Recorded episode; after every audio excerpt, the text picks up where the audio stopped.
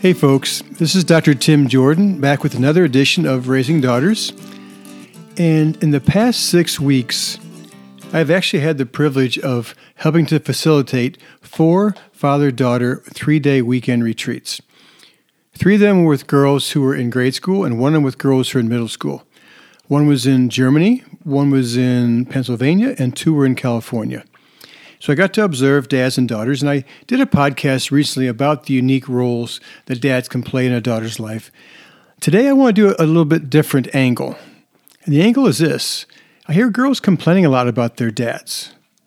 For instance, I heard a story, and this is actually a true story, about a very famous mathematician named Norbert Wiener. And he had a, he had a reputation for being kind of absent minded. Well, one day his family moved to a new house in Massachusetts and his wife was the one in charge of all the details. And she knew she couldn't depend upon her husband to remember the important details about stuff, including their new address. So when he went to work the day of the move, his wife gave him a piece of paper on which she had written down his new address. But during the day, when he was working with his students at the university, he used that piece of paper to work out some equations and then he kind of forgot about it. Well, he returned to his, his home and he realized, seeing an empty house that they had moved that day, he suddenly kind of remembered, but he had no idea where the new address was. So he spots this little girl riding her bicycle down the street. So he calls out, uh, Excuse me, I'm Professor Norbert Wiener, and I've just moved. Would you by any chance know my new address? The little girl turned and said, Hi, Daddy. Mommy said you'd probably forget. So that's kind of the old story of the absent minded father who is so consumed with their work that they forget about things at home. That's one of the things I hear girls complaining about a lot. I also have heard girls complaining about several other topics, which I'm going to bring up in this podcast. I heard about this little girl one time who was looking at a picture book when she asked her mom, Hey, mommy, where do babies come from? And the mom said, Well, a stork, darling, the stork. The girl went back to reading her book, but a few minutes later she said, Mommy, who keeps bad people from robbing our house? And the mom said, Well, the police, honey. The little girl returned to her book, but just seconds later said, Mommy, if our house was on fire, who would save us? Well, the fire department, darling. The little girl kept looking through her book until she said, Mommy, if I'm sick, who will make me better? And the mom replied, Well, the doctor, honey. The little girl glanced at her book one last time. She said, Mommy, where does our food come from? And her mom said, The butcher's. The girl closed her book, looked at her mom, and said, Mommy, what do we need daddy for? Well, I think girls and boys need their daddies for lots of reasons. And I think sometimes uh, dads either fail to live up to their daughters' and sons' expectations, and sometimes they don't. But let me talk about why I think dads act the way they do. And by the way, this might be one of those podcasts where you, you and your daughter listen to it together. So have her pull over a chair and listen to it. And when the podcast is over, I think this will be uh, the instigation or a trigger for lots of good discussions about girls and their dads. I think as we get into the topic of why dads act the way they do, I think we got to think about a couple things. One of them is brain wiring, hormones. Because our brains are wired and our hormones are set in a way that's worked for us for hundreds of thousands of years.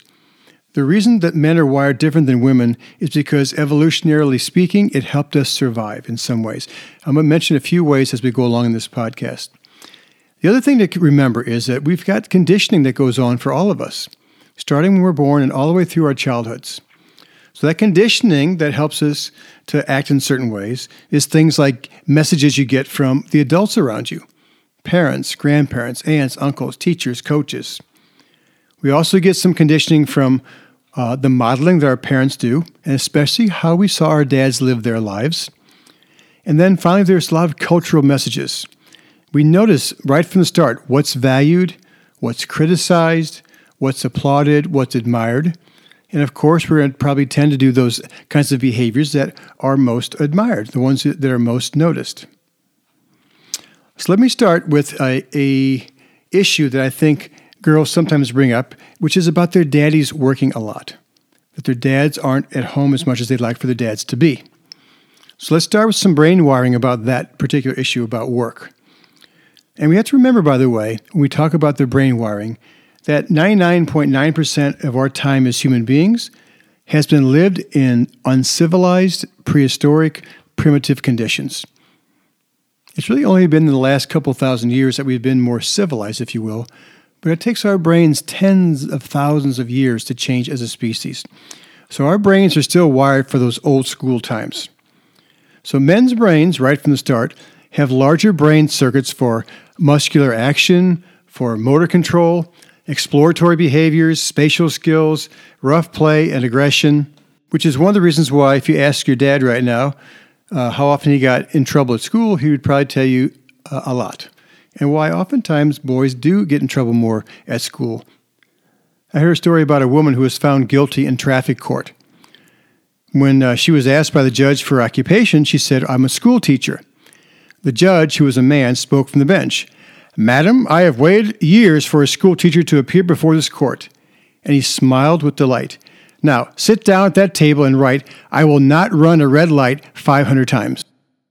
So, the men's brain, the man's brain, the boy's brain is wired for protection, territorial, territorial defense, and providing.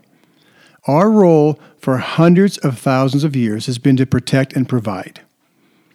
I heard a really funny story about this girl who brought her fiance home, who was a theology student, to meet her parents for the very first time. And her dad was kind of interested to learn what this boy was all about. So he said, uh, uh, Young man, how do you plan to make a living? And the uh, boy said, or the young man said, Well, I don't know, but I think God will provide. The father raises eyebrows and says, Hmm, do you own a car? Uh, no, said the man, but uh, I think God will provide that as well. Hmm, the dad said, I see. And where are you thinking of living once you're married? And the young man said, I have no idea, sir, but I'm sure God will provide that as well. Later that evening, the mother asked the dad what she thought of their pres- prospective son in law. Well, I don't really think a lot about him, said the dad. He's got no money. He seems to have given uh, precious little time to his future. But on the other hand, he thinks I'm God. So our brain wiring has led us to become the protectors, the hunters and gatherers, the providers, if you will. But we've also been conditioned by society to think this way as well. Men have been, at least for uh, the last hundred years or so, we've been the breadwinners. Your mom stays home, dad goes to work. Now, obviously, in the year 2017, that's not true, but that has still been conditioned into us as men. Also, uh, to boys today who tell me that sometimes when I talked with them. I heard one time about this housework challenged husband who decided one Saturday to wash his favorite shirt. So he goes into the laundry room and he gets kind of confused. So he shouts out to his wife, Honey, what setting do I use in the washing machine? And his wife calls back from the other room, Well, it depends. What does it say on your shirt? There's a pause, and the husband yells back, UCLA. I don't think all dads today are oblivious to helping out at home. But I want you girls to remember and wives to remember that we've been wired that way and we've been conditioned that way to think of, our, of ourselves as providers. Another piece of, of, of men that also contributes to this is, is competition and winning. When we're competing, and especially when we win, our bodies release a lot of testosterone, vasopressin, and dopamine. And so that competition gives men a natural high It gives them a huge rush when they're competing. Uh, and when they win, they get more. And I think that's why sometimes girls and wives wonder why daddy's screaming at the TV set during a football game. Even watching a sporting event releases those chemicals in our bodies and we get that rush. So we've been wired to, um, to have that thrill of competition, uh, making a sale, buying a company, all those things I think can contribute to why men work a lot.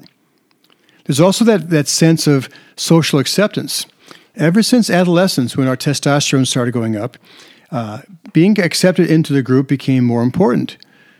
Uh, boys become very status conscious, very hierarchical in their groups, because for the last two million years, the closer we were to the top, the better chance we had of surviving.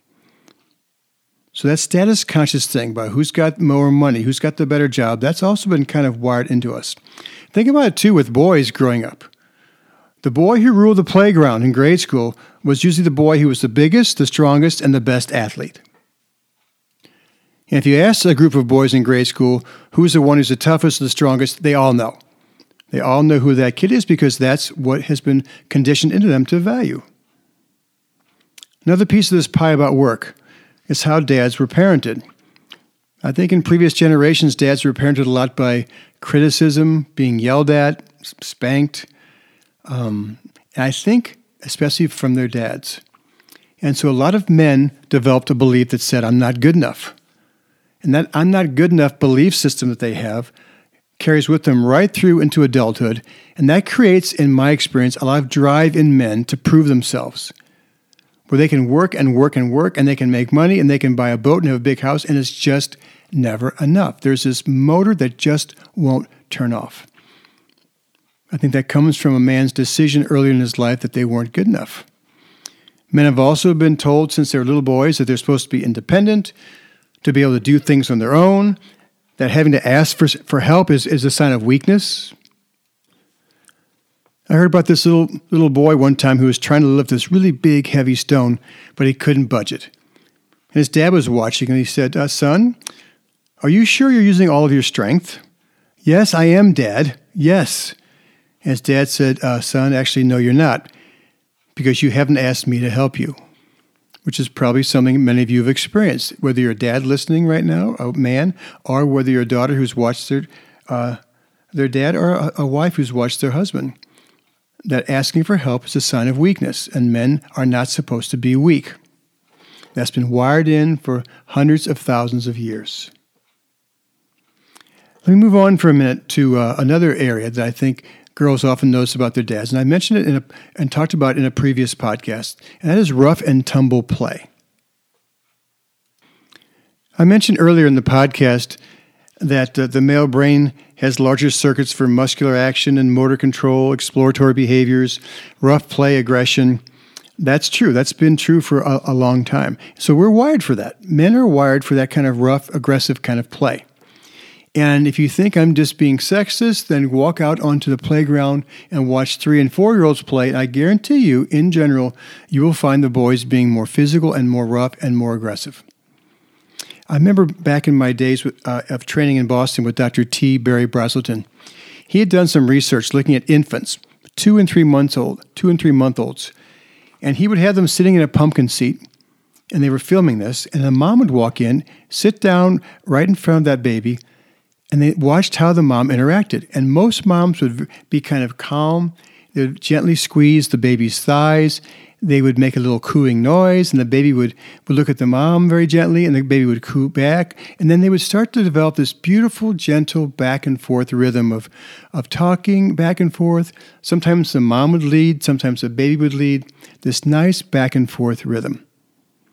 The mom would then leave the room, and then the dad would walk in. And as soon as the baby got a sense that the dad was coming over, the baby got what Dr. Brazelton used to call a pounce look because all of a sudden the baby's uh, eyebrows arched up, their body got kind of tight, and they looked like they were ready for action.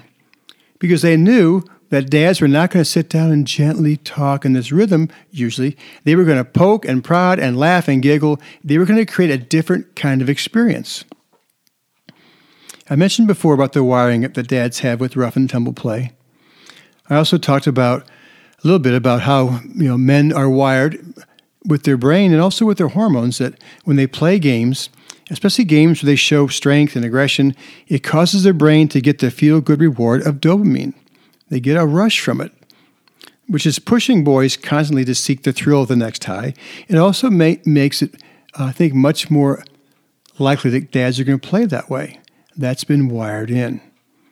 I mentioned in that last podcast about why that's so valuable for girls, but I think there's reasons why, and I hope you understand better now. Let me talk for a moment about emotions. Uh, how, how men handle emotions is different than how women do. Same way with boys versus girls. Um, when a man's emotional centers light up in their brain, what happens next to the brain is different than what happens in a woman. When the emotional centers in the female brain light up, two other parts of their brain activate. One of them is their verbal centers. And so, in general, when girls or, or women are upset are sad or hurt, they tend to want to talk it through.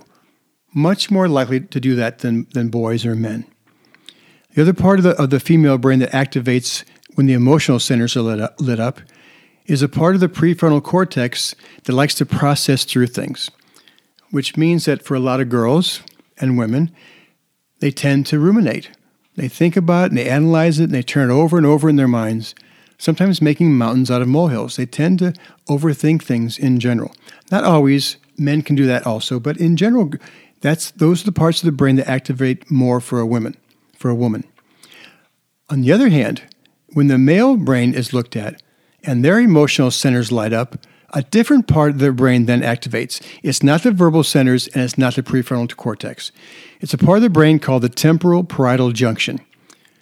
And those circuits are in the brain to analyze problems and to search for solutions to fix problems.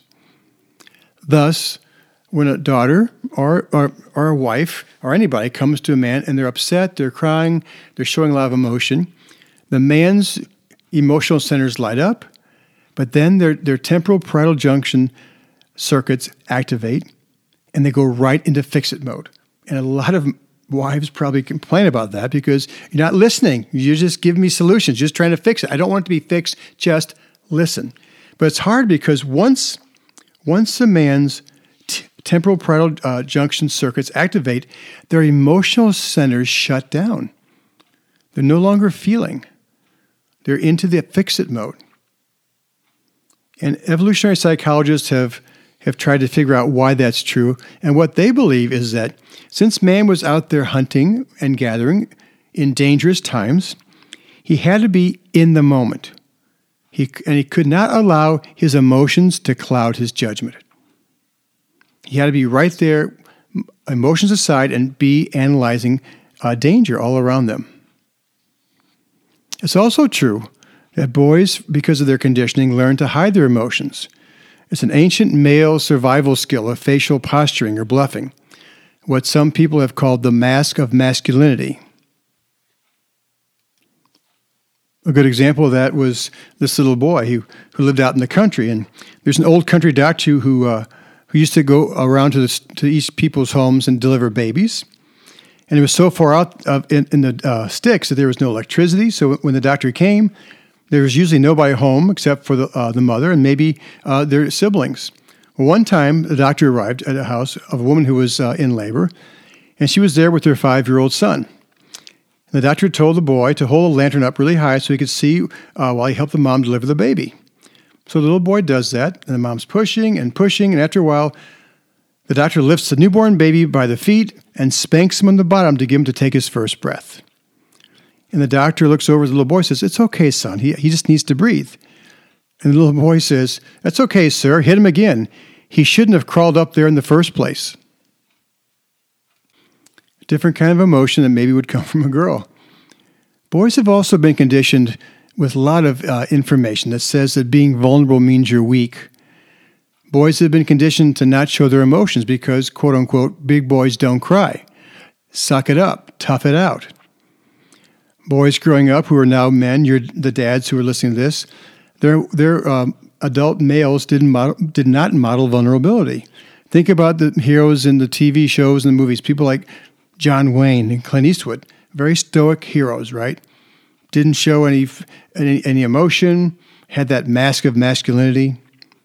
Also, most dads who are listening to this did not see their adult models in their life being vulnerable. They didn't see their dads show emotion other than perhaps anger. They, most most dads today do not see their dads cry, uh, talk about being hurt or being sad. The culture has valued and told boys to value strength, being tough, having muscles. I did a uh, a blog recently where I talked about who, the heroes in this country who are most admired and most talked about are people like soldiers, and athletes and first responders. And those people all do some really cool things and also do some very valuable things. But what about people who aren't them, who are also heroes? People like teachers, social workers, therapists. There are a lot of people, a lot of men who are also heroes, but they aren't the ones who are valued as much. And boys have noticed that. They notice what's valued, they notice who gets affirmed, they notice who gets the most attention. And they notice who is the most admired. We need to do a better job of that kind of conditioning for our boys to teach them that showing their emotions is okay and being vulnerable is not being weak. Last area I want to talk about as far as how dads act and maybe why is is about dad's ability to relate to girls. A lot of girls tell me they don't share some of their secrets and some of their hurts and some of their friendship issues with their dads because they said their dads could never understand because they were never a girl. I hear that all the time. And so I think part of that is because their dads have been in that fix it mode. So that when maybe girls came to them with some emotion, dads didn't really listen. They went, they interrupted or they went right into solving the problem. So I think if dads could learn how to do a better job of mirroring their daughters, you know, repeating back in their own words what they heard them say, things like, "So what I heard you say is A, B, and C," and say, "Did I get that right?" And keep listening and listening, and getting in their daughter's shoes, so the daughter knows that my dad is listening, he cares, he understands, and he's showing me empathy. And perhaps even more important, if dads are then willing to share their own stories from when they were growing up. And even though none of us, us dads, I'm a dad of three kids, even though none of us dads were ever girls, we did experience things that were probably similar to or the same as what our daughters are going through. Most dads have had a period of time in their lives growing up where they felt excluded, awkward, lonely, may have been teased or bullied. So if dads are willing to share their own personal stories, after they listen to their daughters, their daughters can understand, wow, my dad really can relate. He did go through something similar. He knows how I feel. He can relate. So instead of judging dads who are working a lot, or dads who aren't showing a lot of emotion, or dads who have that mask of masculinity, or dads who go into fix it mode a lot, or, or maybe uh, dads who moms think are too rough with their kids or maybe tease them too much. Instead of um, instead of uh, criticizing dads for that, I think it'd be better if we came from a place of understanding, understanding the male brain, understanding the, the role of hormones, understanding the role of the conditioning that dads experienced as little boys growing up. I also want to finish here with a what I think is a really profound and funny quote about dads and the stages of being a dad. Dads, of course, aren't perfect. We make mistakes. And we do play a, a very unique role in our daughters' lives. And I think the more that daughters can understand why dads act the way they do, perhaps they'll be a little bit more understanding and patient. Also, they can they can tell their dads, they can teach their dads, they can guide their dads about how to support them. I tell girls all the time before you sit down and start sharing with your dad, I would tell them, Dad, I just want you to listen. I know sometimes you like to fix things, but right now I just want you to hear me. Please just mirror me. So they can kind of cut through the temporal parietal junction uh, wiring and remind their dads that there's a different way to listen than, than fixing things. Let me read you about the stages of dad. At four, year, at four years of age, a kid would say, My dad can do anything. An eight year old might say, My daddy knows a lot. A 12 year old might say, My dad doesn't really know quite everything. By 14 years of age, it's, Well, naturally, dad doesn't know that either. By 16, uh, they'll say things more like, My dad, he's a dinosaur. He doesn't know a thing. By 19, dad's okay. He's just clueless. A 25 year old might say, Well, he might know a little bit about that. At 35 years of age, he might say, Before we decide, let's see what dad thinks. By 45 years of age, she might wonder what dad would have thought about that. And at 65 years of age, she might think, Boy, I wish I could talk it over with my dad. Value dads, be patient with dads, understand dads. Pass this on to everybody you meet. By the way, listen to this with your daughters. Have them listen. Use this as a topic of conversation. It might bring up some issues that your girls would like to talk about with their dads, clear some things up, teach their dads how to support them. I'll be back in two weeks with a podcast. Every other week, obviously, um, there's a podcast, but also in between, I, I publish a blog. Go on my website at www.drtimjordan.com just to get any information you want about all the things that I offer. I really appreciate you listening in. I appreciate comments and feedback. Also, send me any any kinds of ideas you have for future topics. I'll be back in two weeks with a podcast here, and this podcast is called Raising Daughters. I'm Dr. Tim Jordan. Thanks for stopping by.